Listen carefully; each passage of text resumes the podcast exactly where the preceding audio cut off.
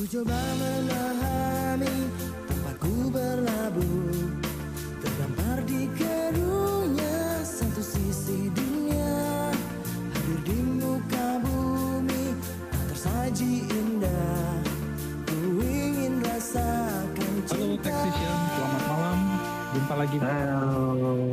saya Yandi. Malam ini kita kami ditemani oleh uh, salah seorang tactician, multi instrumentalis. Apalagi kalau bukan Mas Mahe Cuzu. Halo. Mahe Kusuma. Halo netizen semua. Mas Mahe Kusuma ini uh, salah satu tactician yang uh, uh, mahir meng- salah satu tactician yang mahir memainkan beberapa instrumen, kemudian uh, punya ketertarikan me- mengarsipkan musik-musik baik Indonesia Oh, iya, iya. maupun luar negeri. Betul, betul. Apa kabar? Apa kabar? Ah, baik, baik, baik. Mas Yandi, apa kabar? Sehat. Ya, WFH ini uh, lumayan inilah ya. uh, sedikit boring tapi ide-ide lain bermunculan. Salah satunya teknik Iya. ini. Ini banyak banget soalnya teman-teman teksis dan yang jadi muncul justru dari rumah nih. Iya, betul sekali. Kalau kita lihat di akun media sosialnya Texik, banyak ya yang ini cover-cover lagu. Banyak banget. Banyak banget, keren-keren. Iya, kalau saya sih penonton aja ngelihatnya wah keren banget nih. Nah, Mas Mas Mahe ini apa? Malam ini kita Ya. mau eh, membedah album siapa dan album yang mana ya?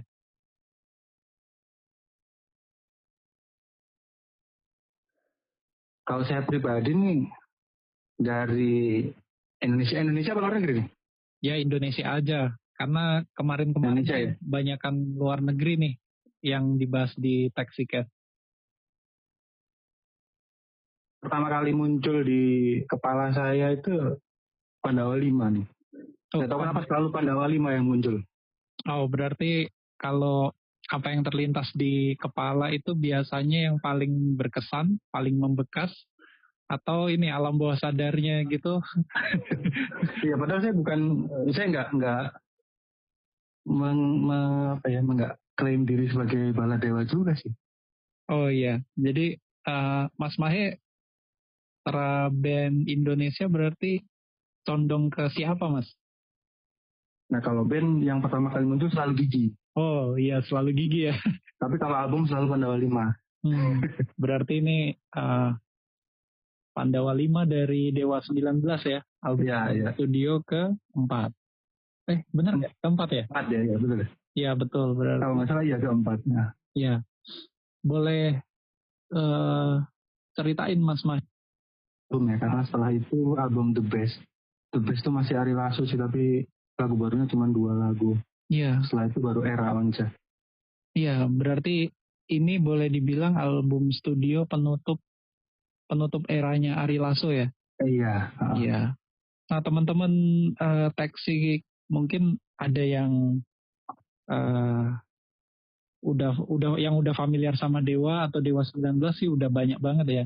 Terutama project solonya masing-masing personel. Cuman Mm-mm. eh, boleh nggak sih Mas Mahid ya, ceritain Dewa 19 itu eh, sampai i- ibaratnya nggak apa cerita cerita kiprah mereka di musik ini seperti apa di Indonesia? Oke, ini secara garis besar aja yang saya tahu. Jadi Dewa itu memang Dewa itu nama Dewanya dari inisial personilnya Dani Erwin, Wawan waktu itu Andra dan Ari. Wawan tuh drummer pertamanya yang nggak yang nggak muncul lagi ya setelah itu. Album-album awal itu kemudian eh, album ketiga ya kalau nggak salah ya. Album terbaik terbaik mulai pecah. Eh, drummernya diganti additional waktu itu Rere kalau nggak salah Iya, Rere.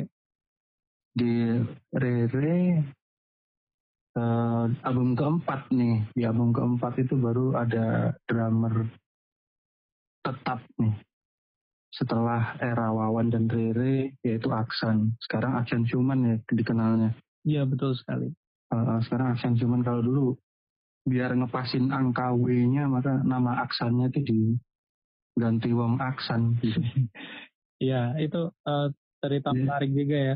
Biar pas huruf W-nya uh, ditambahin lah wong itu mungkin orang gitu ya. Awal-awal saya dengerin Dewa itu berarti waktu SMP ya. SMP itu kalau nggak salah saya cuman heran aja. Di tiap saya buka albumnya selalu ada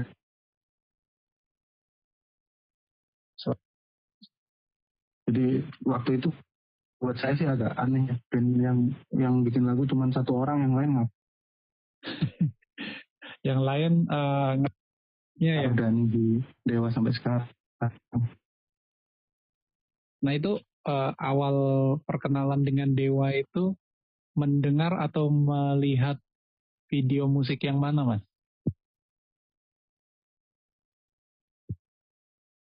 dulu yang pertama ini apa Siti Nurbaya cukup Siti Nurbaya cukup Siti Nurbaya SMP itu awal-awal ngeband ya kayaknya Siti Nurbaya itu keren gitu kayaknya dimainin iya karena uh, itu hmm. mungkin karena lebih tertarik ke aransemennya secara umum atau iya, mainan iya, gitar dulu, ya, mas dulu aransemen secara umum ya terutama gitar tapi Siti Nurbaya itu main bassnya juga Iya. Uh, juga bagus sih. Jadi waktu awal-awal ngeband tuh dengerin itu kagum banget. Band Indonesia-nya keren gitu. Hmm. Dan karena zaman itu Dewa masih ngerok ya, jadi yeah. vokalnya juga kenapa dia milih kalau kita dengerin suara Ari Lasso di album 1 2 itu kan kayaknya secara kualitas vokal sebenarnya biasa ya. Iya. Gak istimewa gitu, tapi dia bisa tinggi gitu. Iya. Ya khas band festival waktu itu lah. Iya betul sekali. Jadi uh, album berarti perkenalannya uh, justru di album terbaik terbaik dulu ya. Walaupun iya, sekitar itu. Ya walaupun mungkin sekilas atau sepintas mungkin samar-samar dulu waktu kecil pernah dengar lagu-lagu lama kayak kangen gitu ya. Oh, pasti, kalau itu pasti. Iya. Oke, okay. nah setelah itu uh, ketika mulai intens menyimak atau mendengarkan lagu Dewa terutama Pandawa 5 itu setelah SMA atau gimana mas?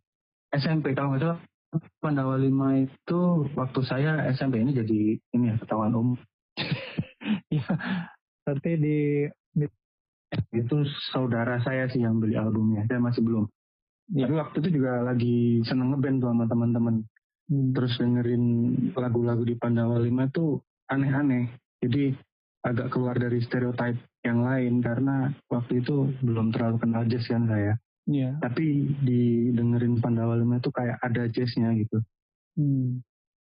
Itu yang bikin bikin tertarik. Yang pertama Kirana kan hit, hit pertamanya itu Kirana kalau salah itu. Iya betul. Itu saya sangat tertarik sama ketukan drumnya karena drumnya aneh. Iya. Dan itu tidak ada refnya ya kayaknya. Iya, itu diklaim Ari Lasso memang lagu yang Lasso. tidak pernah ada refnya. Iya. itu juga ya. Dan ternyata waktu saya dengerin semuanya emang uh, drumnya itu signature ya. Iya. Waktu itu kalau nggak salah. Ya. Ghostar bahwa orang udah bisa denger lagu itu dari ketukan drumnya doang. Dia main drum, oh ini lagu ini gitu. Ini ya. lagu Kirana, ini lagu Cindy, ini lagu Aspirasi Putih itu. Emang emang emang iya sih emang ya. khas banget dari situ. Kan kalau Dewa itu udah salah satu itu selalu signature ya melodi melodinya itu signature banget kalau diganti jadi beda rasa lagunya betul Iya itu dengan aksan kayak gitu jadi nambah lagi gitu signature lagunya jadi lebih kaya. Iya. Nah, Mas, uh, ketika kita membahas tentang Pandawa 5 berarti kalau kita ngelihat tracklistnya kan ada 11 lagu. Hmm. Nah ini kita coba ulas uh, satu persatu dulu nih. Oh, boleh. Berarti tadi uh, lagu pertama Kirana ya itu ya. lagu yang sangat magis ya apa pokoknya dia dia punya sentuhan atau final Hmm. touch-nya keren banget sih. Kalau itu gitarnya ada cuman ngeh gitu kan, tapi itu nggak ngerti enak. nggak ngerti tuh tek- teknik ininya ya apa cara teknisnya mereka seperti apa waktu mengaransemen itu. Tapi memang eh, lagu itu menurut Dani dengar-dengar digodoknya lebih dari setahun ya aransemennya itu. Untuk Loh gitu ya. Mungkin karena penyesuaian juga sama aksannya kali. ya. Iya, sepertinya sepertinya begitu sih. Cuman kalau menurut eh, Dani dalam sebuah vlognya, dia bilang memang lebih dari setahun untuk matengin Kirana itu dari ide dasarnya. Ya, pantas pantas begitu canggih ya. Iya, termasuk eh, eh, fresh eh, apa unik lah eh, lagu itu di Hmm. tahun itu loh. Lagu itu Zaman itu ya. Zaman itu ya. Itu kalau dibawa ke sekarang juga terhitung masih unik sih, apalagi di zaman itu. Iya, betul betul banget tuh. Nah, eh, habis eh, kalau Kirana sendiri memang liriknya itu eh, tentang pencarian gitu ya, pencarian jati diri gitu. ya. Kayaknya sih gitu ya. Iya, Ini mas, di era itu masih sangat witis nih dan ini. Iya. Saya, eh, kita juga nggak tahu waktu itu eh, Dani referensi bacaannya apa waktu ngerilis album ini yang jelas album ini Dewa lebih lebih lebih eh, secara penulisan lirik sih udah mentas ya, udah ibaratnya dia udah seperti kakak yang ngasih nasihat-nasihat ke adik-adiknya gitu. Filosofis gitu ya. iya. Nah, terus habis Kirana kan eh, ada satu lagu yang ini juga eh, aku di sini aku di sini untukmu. Mas Mahe nyimak juga nggak lag- al- Chord gitarnya ya, yang kayaknya sampai sekarang masih sering banget dimainin karena unik sih.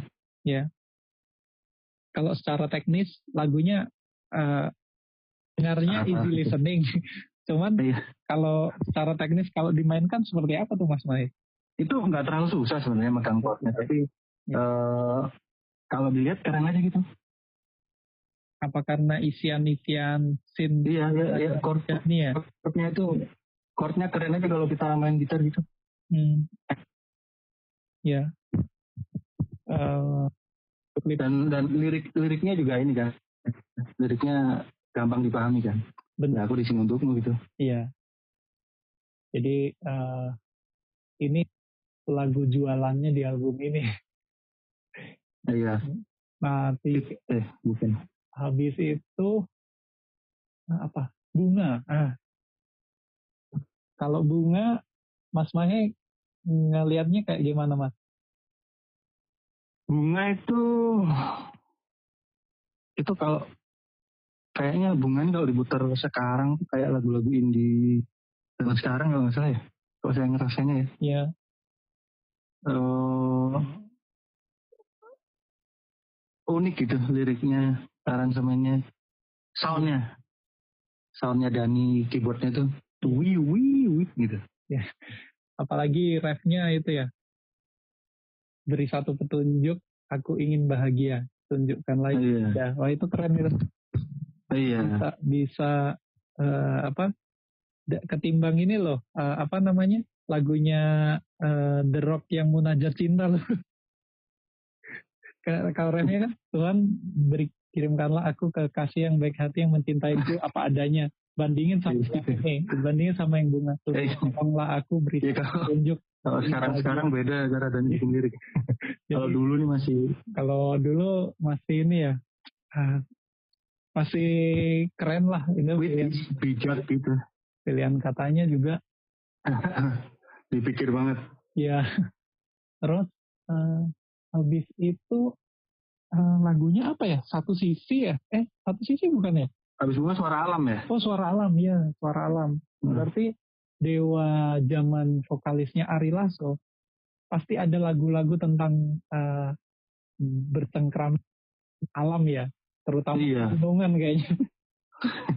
Apakah Iya, lebih- personel dewa ini dulu stapala gitu atau mapala gitu ya? Karena sebelum ini kan ada Mahameru gitu kan? iya Mahameru yang paling kelihatan Iya. Suara alam. Daninya juga kadang-kadang ikut katanya Iya, bener sih. Kalau suara alam itu ya saya ini yang paling tertarik saya ini ya eh, bass line-nya bass lainnya. bass line-nya suara alam tuh ya keren sih kata saya Kalau struktur lagunya seperti apa sih mas suara alam ini? Aku agak lupa lupa. Eh, lagu yang itu ya? Apa yang bilang di hati? Di jiwaku bilang jalan iya, iya benar ya, iya iya benar.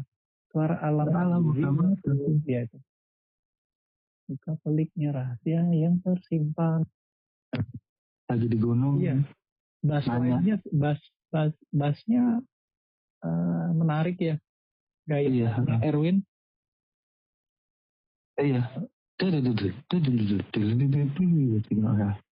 Kalau beatnya waktu itu Dani masukin unsur-unsur eh, beat sampling dari itu juga nggak sih di lagu ini? nggak inget saya nggak inget Oh kayaknya enggak ya, enggak di enggak di enggak di double kayak album-album yang sekarang ya. Saya juga enggak enggak begitu dengerin sih. Tapi kayaknya enggak. Mm. Mm. Kemudian lagu kelima itu sebelum terlelap Oh, terlelap. Wah ini Ah, ini underrated lah underrated song sebenarnya. Harusnya dia jadi anthem lullaby Indonesia iya benar. Jadi, karena ya. Jadi memang eh arrange ya ini lagi-lagi Edwin juga ya. Dia main bassnya pakai harmoni. Waktu itu belum kenal ini sih. Belum kenal kayak portrait of portrait of Tracy-nya Jaco gitu sih. Iya. Dia kan pakai harmoni gitu. main bassnya itu waktu itu jadi heran oh bisa ya main bass kayak gitu ya dan jadi manis gitu lagu lullaby tapi nggak menyi-menyi tetap ada semangat gitu benar-benar. Jadi eh, apa namanya dari lirik juga eh, ini eh, ini banget ya. Itu lagu tentang apa sih? sebelum kau terlelap ini kayaknya kalau secara harfiah liriknya sih adiknya mau tidur dinasehatin dulu Nah iya. Berarti eh, teori kita yang di awal tadi bener ya. Dewan atau udah seperti kakak yang nasehatin adiknya ya. iya iya iya. Atau nasehatin pacarnya gitu kan. iya bisa. Di sini Adinda sayang sih. Adinda mungkin adik mungkin pacar atau emang ada metafora lainnya. Metafora lain kali ya. Mm-mm, bisa jadi Tapi kayaknya album ini belum sampai metafora ketuhanan gitu ya kayak album-album berikutnya. Belum kan? oh ya belum Belum. belum kalau nggak eh eh, mungkin ya mungkin di fase ini tuh si apa Daninya lagi masuk fase paling jazz sepanjang hidupnya kali Bisa jadi. lagi lagi ngerasa dia sedang jazz banget gitu Iya. Karena kalau eh, kita lihat sejarahnya Dani juga referensi musiknya juga hampir semua musik 70-an 80-an ya. Jadi oh ya, ya. atas ya, ke mana-mana dia ya ke mana-mana. Nah mungkin dia udah bosan kali ya ngerok ngerok terus. Jadi iya satu satu dua tiga hard rock banget ya jadinya eh, ya itu kali Aksan ditarik buat ngisi eh, pikirannya dan Iya. ide-idenya Dani ya. Iya buat mewujudkan beat jazz Iya. Dan akhirnya berhasil. Iya. Aksan kalau main lagu-lagu album satu dua tiga kurang ini sih kurang kena Iya. Eh, Ya, kurang kena. Meskipun kalau kemarin nonton di mana ya, drummer selain Aksan kalau main lagu-lagu Pandawa 5 juga kurang kena. iya, lihat Bukan jelek sih, bukan jelek tapi nggak kurang kena aja, nggak nggak sekeren Aksan kalau main lagu Pandawa 5. bener. Saya nggak tahu kalau eh, drummer sekelas eh, Aksan yang punya signature sound drum kayak gitu, dia sumber bunyinya hanya di snare doang, apa semua semuanya gitu ya. Iya, Mas iya. Mahe ngelihatnya dari teknik juga pasti beda banget ya. Iya, cara cara mu, cara dia mukul simba, cara dia mukul snare, karena dia kalau rock kan beda ya. Rock itu harus lugas ya, duk tak duk tak duk tak kalau Iya. eh, aksan agak tertak gitu, Iya. Tertak gitu agak agak beda. Jadi kalau ketika dia disuruh lugas agak ketataran juga. Tapi yang biasa main rock ngisi gitu juga perlu penyesuaian lagi gitu. Iya. Pantesan kalau Dewa setelah Aksan, drummer-drummernya eh, eh, atau aransemen lagunya yang Pandawa 5 ini dibikin lebih ngerok ya.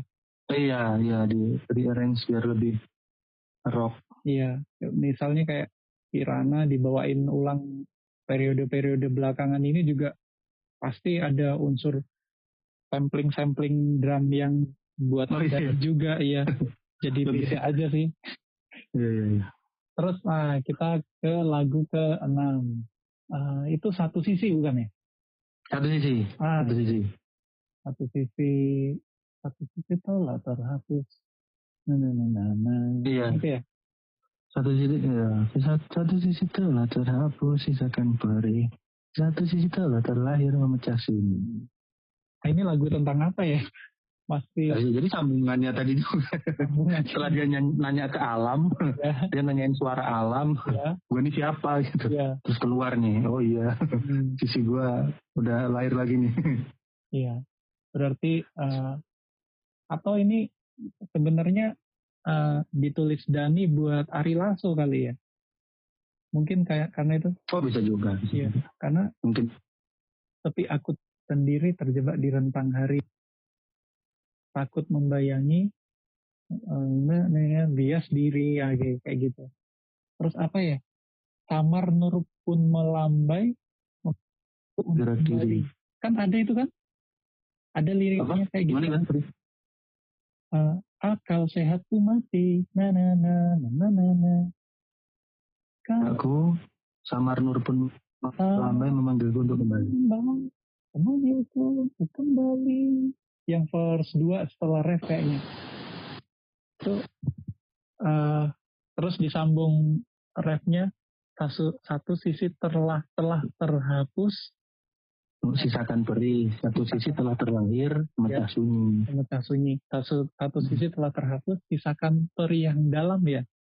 Wah nggak ngerti. Ah, aku pikir uh, aku pikir-pikir itu apa ya? Cocok logi buat Ari Lasso kali ya? Nggak tahu juga sih Iya, iya bisa ditarik ke sisi musikalitas, bisa ke kehidupannya Rilasso, iya atau bisa ke kehidupan secara general.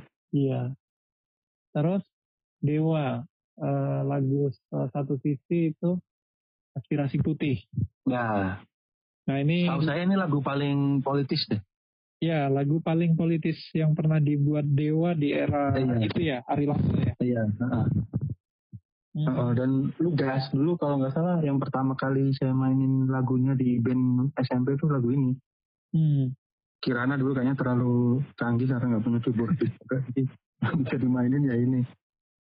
Iya, jadi eh, Hmm. apa eh, komposisi utama lagu ini memang gitarnya bisa ini ya, ala festival gitulah ya. Eh, iya bisa. eh, Bisa pamer iya, gitarnya bisa nutupin semua lah. Iya betul. Eh. Dan masih ada ribet-ribetnya dikit. Iya, Ya drumnya lagi-lagi lagi-lagi drumnya emang unik beatnya. iya memang eh, Om Aksan ini eh, ini ya mengeluarkan kemampuannya di lagi-lagi ya. Ini ber- Main di Dewa. Sekaligus itu juga kali yang bikin dia dipecat. Nah, di eh, di lagu ini memang eh, selain lugas, politis, juga ini ya eh, anti eh apa namanya ibaratnya kri- la- lagu kritik sosial yang zamannya memang harus keluar ya kayaknya. ya bisa jadi. Tak tertahan berdiam diri. Sementara dia meronta meratapi penat di kepala. Hmm. Kon, ya kalau timelinenya pasti ya 97 ya, ya sudah mulai Iya. Mulai lah. Kayaknya ini terkenalnya 98 mal. betul Jadi pas gitu udah, udah meramal sudah uh, ini memprediksi kejadian ya si dewa. Iya. Dan Saya paling, paling kalau lirik paling tertarik ininya pas rap yang terakhir itu. Sini bebas Di sini harusnya ada ruang di mana tak ada pedang memotong lidah bebas bicara tentang mana keadilan pembagian kekuasaan kemunduran partai-partai monopoli kartel trust dan sebagainya. Iya. Kita buat waktu itu kan dewa nggak nggak nggak segitunya ke politik. Iya. Kayaknya kesannya kan lebih banyak cinta dan filosofi tapi lagu ini jadi oh ternyata dia ngomongin yeah. politik juga.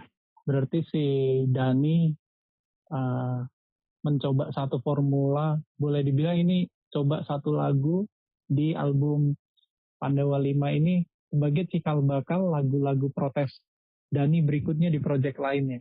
Iso. Iya bisa jadi. Iya, Ahmad Ben kan memang albumnya ideologi sikap dan otak kan lagu protes rata-rata ya. Ya lebih lebih tajam sebenarnya. Lebih tajam, ya. Tapi kalau boleh dibilang berarti ini seperti yang Mas Mai bilang ini cikal bakal lagu politis dan lugasnya Dewa ya. Iya, iya, iya. Mungkin Daniel di fase itu juga yang banyak idenya meluap-luap di situ. Iya. Kalau sebelum karena setelah ini ya, setelah Ahmad Benu setelah Pandawa lima ya Setelah, karena di situ kan uh, Ari Lasso sudah sudah cabut ya. Terus oh, iya. iya, mereka juga ngebandnya kan sama cabutan juga kan. Sama iya, Bimo, sama Pai, sama Bungki hmm. ya. Iya. Ada kena Onca juga di situ kan? Onca ya, Onca mulai kerjasama sama mulai, Iya betul betul sebagai Kuldesak. Vokal latar ya di album Ya di project Dani sama Andra ya. Oke. Okay. Ya, ya, ya. Nah itu uh, setelah lagu itu Cindy ya? Eh, petung Cindy, atau Cindy dulu ya? Cindy dulu. Cindy ya? Ya. Cindy apa kataku? Ya. Nah, terjadi. Mengapa ya. kau serahkan semua pada? Eh, iya. Ini lirik dewasa ini sebenarnya. Iya, itu uh, apa iya. namanya? Kalau Cindy ini uh, setelah kita kalau kita dengerin lagu apa tuh uh, di album terbaik terbaik itu jangan pernah mencoba.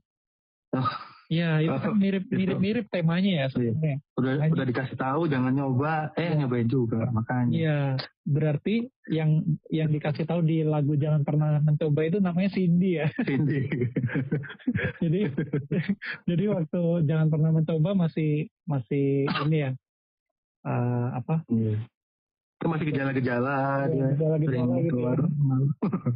Nah terus Jadi, begitu udah kejadian, gue bilang juga apa sih ini? Iya, apa kata aku semua telah terjadi nih. Iya. Nah, akhirnya. Tapi bukan ya, akhir benar, dunia. Benar, berarti uh, apa? Cindy ini MBA ceritanya. Karena kan liriknya kan liriknya kan gitu ya. ya kesimpulannya ya bisa bisa lah begitu. Iya. Tapi jadi Cindy, ya intinya tuh. Ya Cindy uh, di uh, sama si uh, Dewa dibilang jangan pernah men, jangan pernah mencoba. Ternyata dia mencoba dan akhirnya dia uh, terpuruk ya lah ya.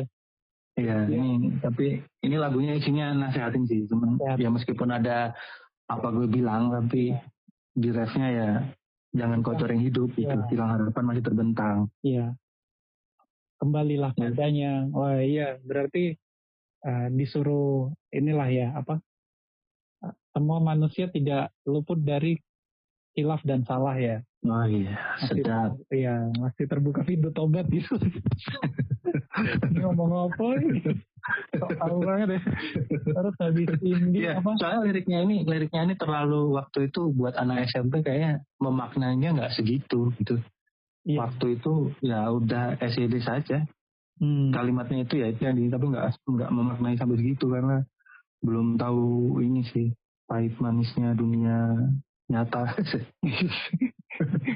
Lama-lama baru kalau pas ini didengerin, oh iya sebenarnya ini apa ya potret kejadian nyata yeah. yang mungkin juga dialami oleh orang-orang di sekitar kita yeah. dan cara menyikapinya kayaknya bagusnya kayak gitu iya, meskipun yeah, yeah, kadang-kadang kan kalau orang cuman ini doang apa gue bilang gitu kan itu kan nggak enak diterimanya betul tapi di setelah itu di ini kan soalnya di situ ada untuk lepaskan hingga kau tersudut untuk lepaskan jasad kan. Iya betul Jadi sebenarnya itu ada niat bunuh diri kalau kita sekarang mengartikan.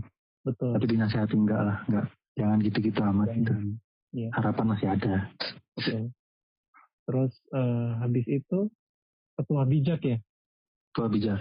Bener juga ya, emang banyak petua-petua ya di sini. Iya makanya itu tadi kita bilang di awal kan kakak yang udah waktunya nasehatin nih. Ini lagi puber, puber, puber ini nih, puber filosofi nih. Biasanya orang yang awal-awal Awal-awal ini ya iya, filosofi. Tahu juga sudah sering sering kasih apa nasihat sama orang tuh kayak awal-awal dia baru tahu. terjun ya. Biasanya baru terjun. Petua bijak itu sahabat coba angkat apa yang kau rasa kini. Hari ini terlalu indah yang gitu ya. Mm. Dan kau terus hitamkan ucapan kamu. Oh, oh. Semoga semua ini hanya sebuah fase dalam hidupmu Mm, dan ku anggap itu sis bukan sisa-sisa umur. mm, mm. Ya, Ngeri ya. Ininya liriknya ya. Kalau bikin Mm. diinget-inget lagi. Hari ini selalu indah untuk dilangkah dan kau terus hitamkan jejak langkahmu. Berarti ini si temennya ini. Kalau tadi kan ngasih tahu Cindy tuh.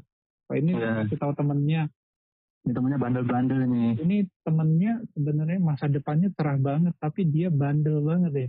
Iya, Entah, ban- bandel. entah bandel alkohol Nah, dia narkotika. lagi lagi nyoba-nyoba apa gitu yang aneh-aneh. Jadi dikasih tahu semoga saja ini hanya sebuah fase, Iya. Bukan sisa-sisa umur. Mungkin ini ketua bijak yang kau rasakan sebagai klise, lelahkan kedua pasangan telinga. telingamu. Berarti memang temennya ini anu ya double Iya, bandel. Ya, remaja lah. remaja ini remaja atau Remaja. dewasa dewasa tanggung lah ya. Iya. Tapi emang emang fase-fase itu ada yang harus dilalui sih. Fase-fase bandel itu harus dilalui. Kalau enggak ntar bandelnya telat. Jadi bocah tua nakal. Iya. Oke oke. Berarti petua bijak. Oke oke. Terus habis itu Selatan Jakarta. Wah, ini, Selatan Jakarta. ini ini eh, apa? Dulu waktu eh, ternyata memang benar orang bilang itu lagu itu bisa mensugesti pikiran mas. Jadi Kenapa tuh? mensugesti pikiran, tindakan dan realita. Jadi dulu waktu lagu beli kaset ini kan SMA eh SMP kelas 3 ya. Ya. Mau masuk SMA kayaknya. Nah, aku dengar lagu Selatan Jakarta ini sama Opi Anderesta kan. Opi Anderesta. Hmm, ya dulu, ada kan, dia. dulu kan terkenal juga di TV lah la- lagu solonya dia. Nah, entah kenapa lagu ini aku kan dulu di ini Mas, di Sulawesi Selatan kan. Oh, lagu oke. ini yang membuat eh, aku membayangkan tentang Jakarta. jadi jadi kan eh, mereka liriknya itu memotret kehidupan Jakarta di sore ke malam hari kan. Nah itu yang aku jadi wah bayanganku tentang Jakarta itu benar-benar anu lah metropolitan gitulah jet set gitu. Dan aku jadi ke- kepengennya wah suatu saat aku akan injek eh, ini Jakarta Selatan kalau pertama kali ke Jakarta ya benar Kejadian. kejadian. Jadi eh, ke Kemang, ke Pondok Indah. Zaman itu ya, zaman Iya. itu. Dulu pertama kali masuk Pondok Indah waktu kuliah tuh. Ya, Itu oh ini mallnya Dewa. dan Ada dua sebenarnya ada dua Dewa ini sama Casablanca-nya Kahitna. Casablanca-nya Kahitna, ya betul. Nah, itu dulu waktu menelusuri Casablanca juga. Oh ini Ya. Casa Kahitna. Jadi, nah cuman bedanya eh, ternyata Dewa eh, yang dipotret daerah sekitar markasnya lah ya. iya, iya, memang Markasnya Aquarius, markasnya ya paling memang paling hijau ya se, se Jakarta itu. setuju. Berarti eh, mungkin kalau taxation semua yang orang Jakarta asli ya atau merasakan era itu mungkin tahulah eh, selatan Jakarta itu seperti apa ya. Hmm. model-modelnya gitu. Eh, tempat nongkrongnya. Tapi katanya ini bikin ini juga bikin Jakarta yang lain anti Dewa waktu itu sempat Bisa jadi. Jakarta Utara karena waktu itu ke antar Jakarta nih eh, identitas kedaerahannya masih kuat jadi ketika dia bikin lagu Selatan Jakarta Jakarta yang lain nggak terima ngapain bikin lagu Jakarta Selatan nggak usah main Jakarta Utara Bisa jadi seperti itu mas. Karena memang kalau eh, bicara ini ya, bicara kelas eh, atau bicara budaya atau ini ya, Jakarta memang klubnya aja dulu ada berapa tuh? eh, Persitara sama Persija aja Jatim sama Jatim Jakarta, iya Persijatim Jatim. juga, iya. Warna Agung berarti empat empat klub itu aja saling ini loh uh, berebut masa walaupun Persija yang masih ini. iya akhirnya itu juga Iya. Terus Jakarta Selatan mungkin ibaratnya uh, anak bawang di antara DKI Jakarta lah ya. Maksudnya Oh iya, iya, baru misal mungkin ya eh Jakarta Selatan mah baru-baru aja. Dulu Oh. nih di sini gitu kali ya. iya iya iya sekarang Jakarta Selatan paling elit you know Betul sekali. jadi jadi mungkin ya benar juga kata Mas Mahit. Di- Itu menarik tuh Mas. Nanti nantilah di obrolan lain kita kita coba tanya-tanya lah sama eh, warga sekitar lah. bener nggak sih? Tapi Gitu, kayaknya bener. iya. Bener kayaknya bener. di salah satu wawancaranya Ari Lasso nggak tahu sama siapa ya dia sering banget muncul sama barengan di itu Iya. dia sempat nyinggung itu sih Oh. cuman untuk periode yang nggak terlalu panjang Oh iya. Iya. tapi terus nggak ada masalah di setelah itu So, eh, menurut Mas Mahir kemunculannya Opi Andaresta di situ ngangkat lagu juga nggak? secara untuk nambah sih enggak ya cuman saya ini aja kalau saya saya rasa jadi ini terasa soliditas antar musisi yang waktu itu oke gitu Hmm. Masih saling inilah ya.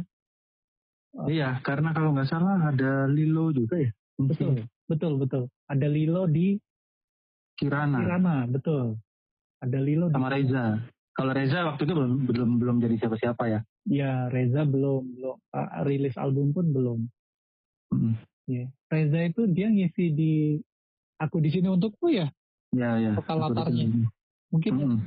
di eh, di versi akhir ya selain di backing vokal. Mm. emang dia backing backing vokal kalau manggung ya kalau nggak salah Reza Iya, jadi yang diorbitin sama Dani itu memang udah dipantau dari ini sih salah satu cara ngetesnya backing vokal di album atau di panggung. Iya, oh ya sepertinya sepertinya gitu sih mas. Iya, oke, oke. Dan memang uh, terbukti ya, yang diorbitin Dani kayaknya yang nggak punya etos kerja nggak ada kayaknya.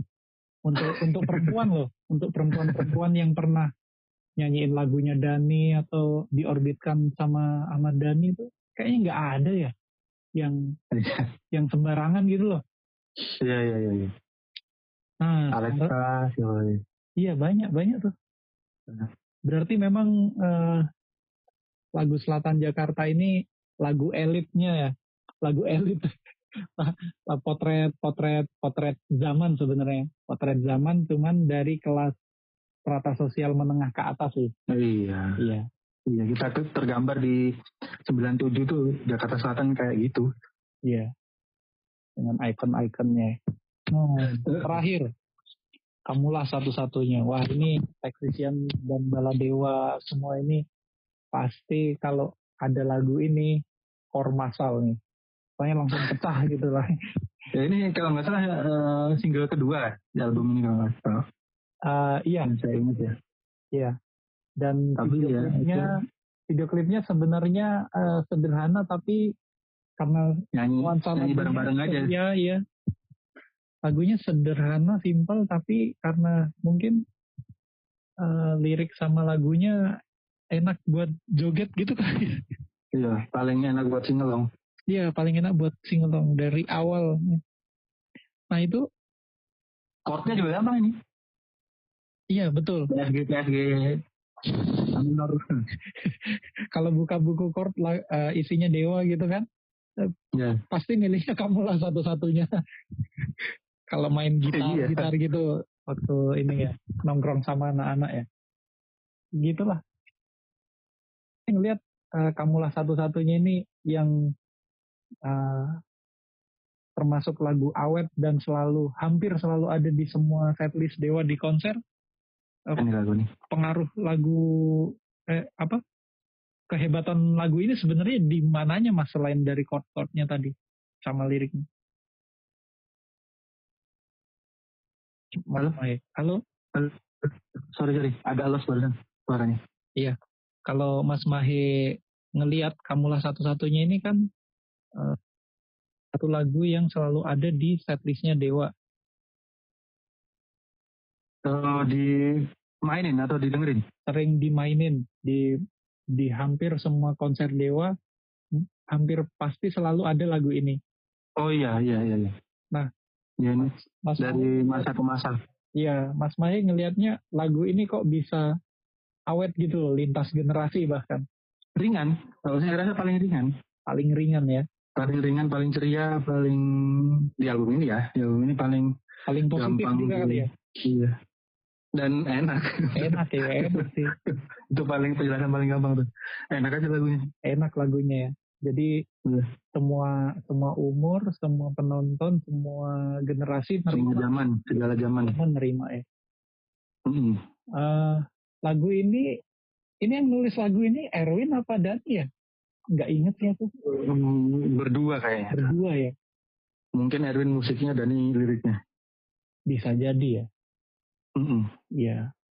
Berarti hmm, dari 11 lagu yang udah kita bahas ini untuk Taxicast kali ini, eh, Mas Mahe bisa nyimpulin nggak Pandawa 5 ini secara utuh, secara album gitu? Seperti apa Mas? Eh, kalau buat saya, eh, Pandawa 5 itu album paling kaya ya secara musikalitas. Hmm. Baik punyanya Dewa maupun artis-artis lain di Indonesia gitu. Ini paling kaya karena semua warna ada, terus antar lagunya itu nuansanya sangat beda. Ya. Kalau mau nyari apa kualitas teknik ada juga, ngulik soundnya lumayan beda-beda juga di sini. Eh, bass lainnya oke. Ini banyak yang rumit juga di sini soalnya. Iya. Meskipun nggak nggak nggak nggak nggak rumit-rumit yang progresif itu nggak juga, tapi enak gitu. Secara secara keseluruhan enak. Kan eh, sebenarnya Bala Dewa tuh kalau nggak salah terbagi dua kubu ringan ya. Iya. Sok-sok kubu-kubuan nih. Maksudnya ada kubu Pandawa 5, ada kubu Bintang 5 nih. Biasanya antara dua itu yang paling banyak senengnya. Oh iya. Mungkin kalau kalau yang Bala Dewa lama mungkin ke terbaik terbaik ya, tapi paling banyak Pandawa 5 sama Bintang 5. Kalau Bintang 5 itu pa- paling laku kan kalau nggak salah. Dan aransemennya itu paling megah kalau saya bilang. Grande ya. Menurut pendapat saya paling paling megah. Iya. Tapi ya itu kalau Pandawa 5 kalau Bintang 5 itu sangat megah, Pandawa 5 buat saya paling kaya secara musikalitas. Hmm. Nah, Saya saya su- suka semua lagunya soalnya di sini. Iya iya benar banget. Kalau tandanya kalau suka semua lagunya tadi yang kita obrolin dari awal ke akhir ini ya apa bisa kita jelaskan. Iya, iya, nah iya benar. kalau buat saya pribadi nih mas Pandawa 5 itu portalnya dewa lah.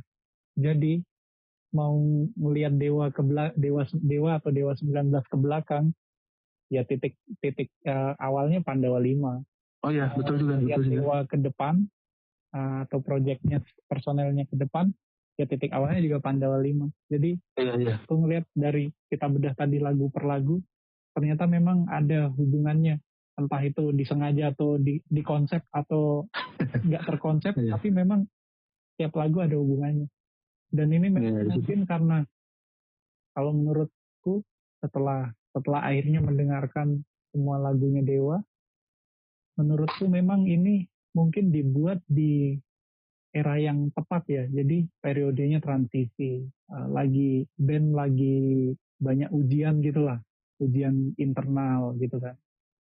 Nah, terus umur juga umur-umur orang awal-awal nikah gitu kan. Jadi mungkin di tempatnya Dibikin umur berapa sih? Mereka umur berapa? 25 kali ya? uh, lebih kayaknya mas. Oh lebih? Di atas uh, uh, 30 kali ya. 30 Oke. mendekati 30 ya. Berarti Iya, ya memang sekitar 30. semuanya dibuat pas di era transisi lah. Iya, iya. Ya. Uh, kesimpulan kita berarti uh, seperti itu tadi Mas Nahi ya. Ya. Ya. Ya. Uh, rekomendasi Mas eh apa? Uh, ada pesan Mas Mahi buat teman-teman taxation atau pendengar Taxicast ini Oh, berhubungan dengan album ini atau secara umum aja? secara umum aja? Oh, iya. Kalau buat teman Taxation semua sehat selalu lah. Selalu eh, saling kabar-kabari aja satu sama yang lain. Dan meskipun di rumah kita tetap berkarya. Saya nunggu juga nih eh, acara bareng-barengnya Taxation kayak kemarin-kemarin. Soalnya udah eh, banyak banget soalnya saya lihat di Instagram di WhatsApp grup juga teman-teman makin gatel semua kayaknya pengen nunggu semua ini cepet eh, beres Akhirnya. terus iya kita bisa kumpul lagi nunggu acara-acara yang oke-oke lagi sehat selalu teman-teman Ya, oke, taxation semua. Itu tadi uh, pesan dari dan salam dari Mas Mahe Kusuma untuk kita semua. terima kasih Mas Yandi Ya, terima kasih juga Mas Mahe sudah ngasih informasi informasi trivia album yang keren banget. Mudah-mudahan kesempatan lain kita bisa ngebahas album-album lain yang lebih seru ya Mas. Tentunya rilisan Indonesia kalau bisa. Karena yang yang rilisan barat banyak banget nih Mas. Terus terang waiting listnya banyak banget dan iya iya iya. sama-sama bagusnya. Jadi Iya sebenarnya ada ada juga beberapa album Indonesia yang keren-keren tapi itu juga sih usul saya banyak banget tuh di grup teman-teman yang album Indonesia aneh-aneh tuh. ya nah, akan dengan senang hati dengerin juga. jadi intinya kita terbuka dengan semua ulasan. Kebetulan aja malam ini eh, album favoritnya Tactician Mahe Kusuma adalah Pandawa 5 jadi kita bahas Pandawa 5. Besok Ya. kalau ada yang album lain apa aja ya kita coba bahas bareng-bareng lah. Oke, Oke.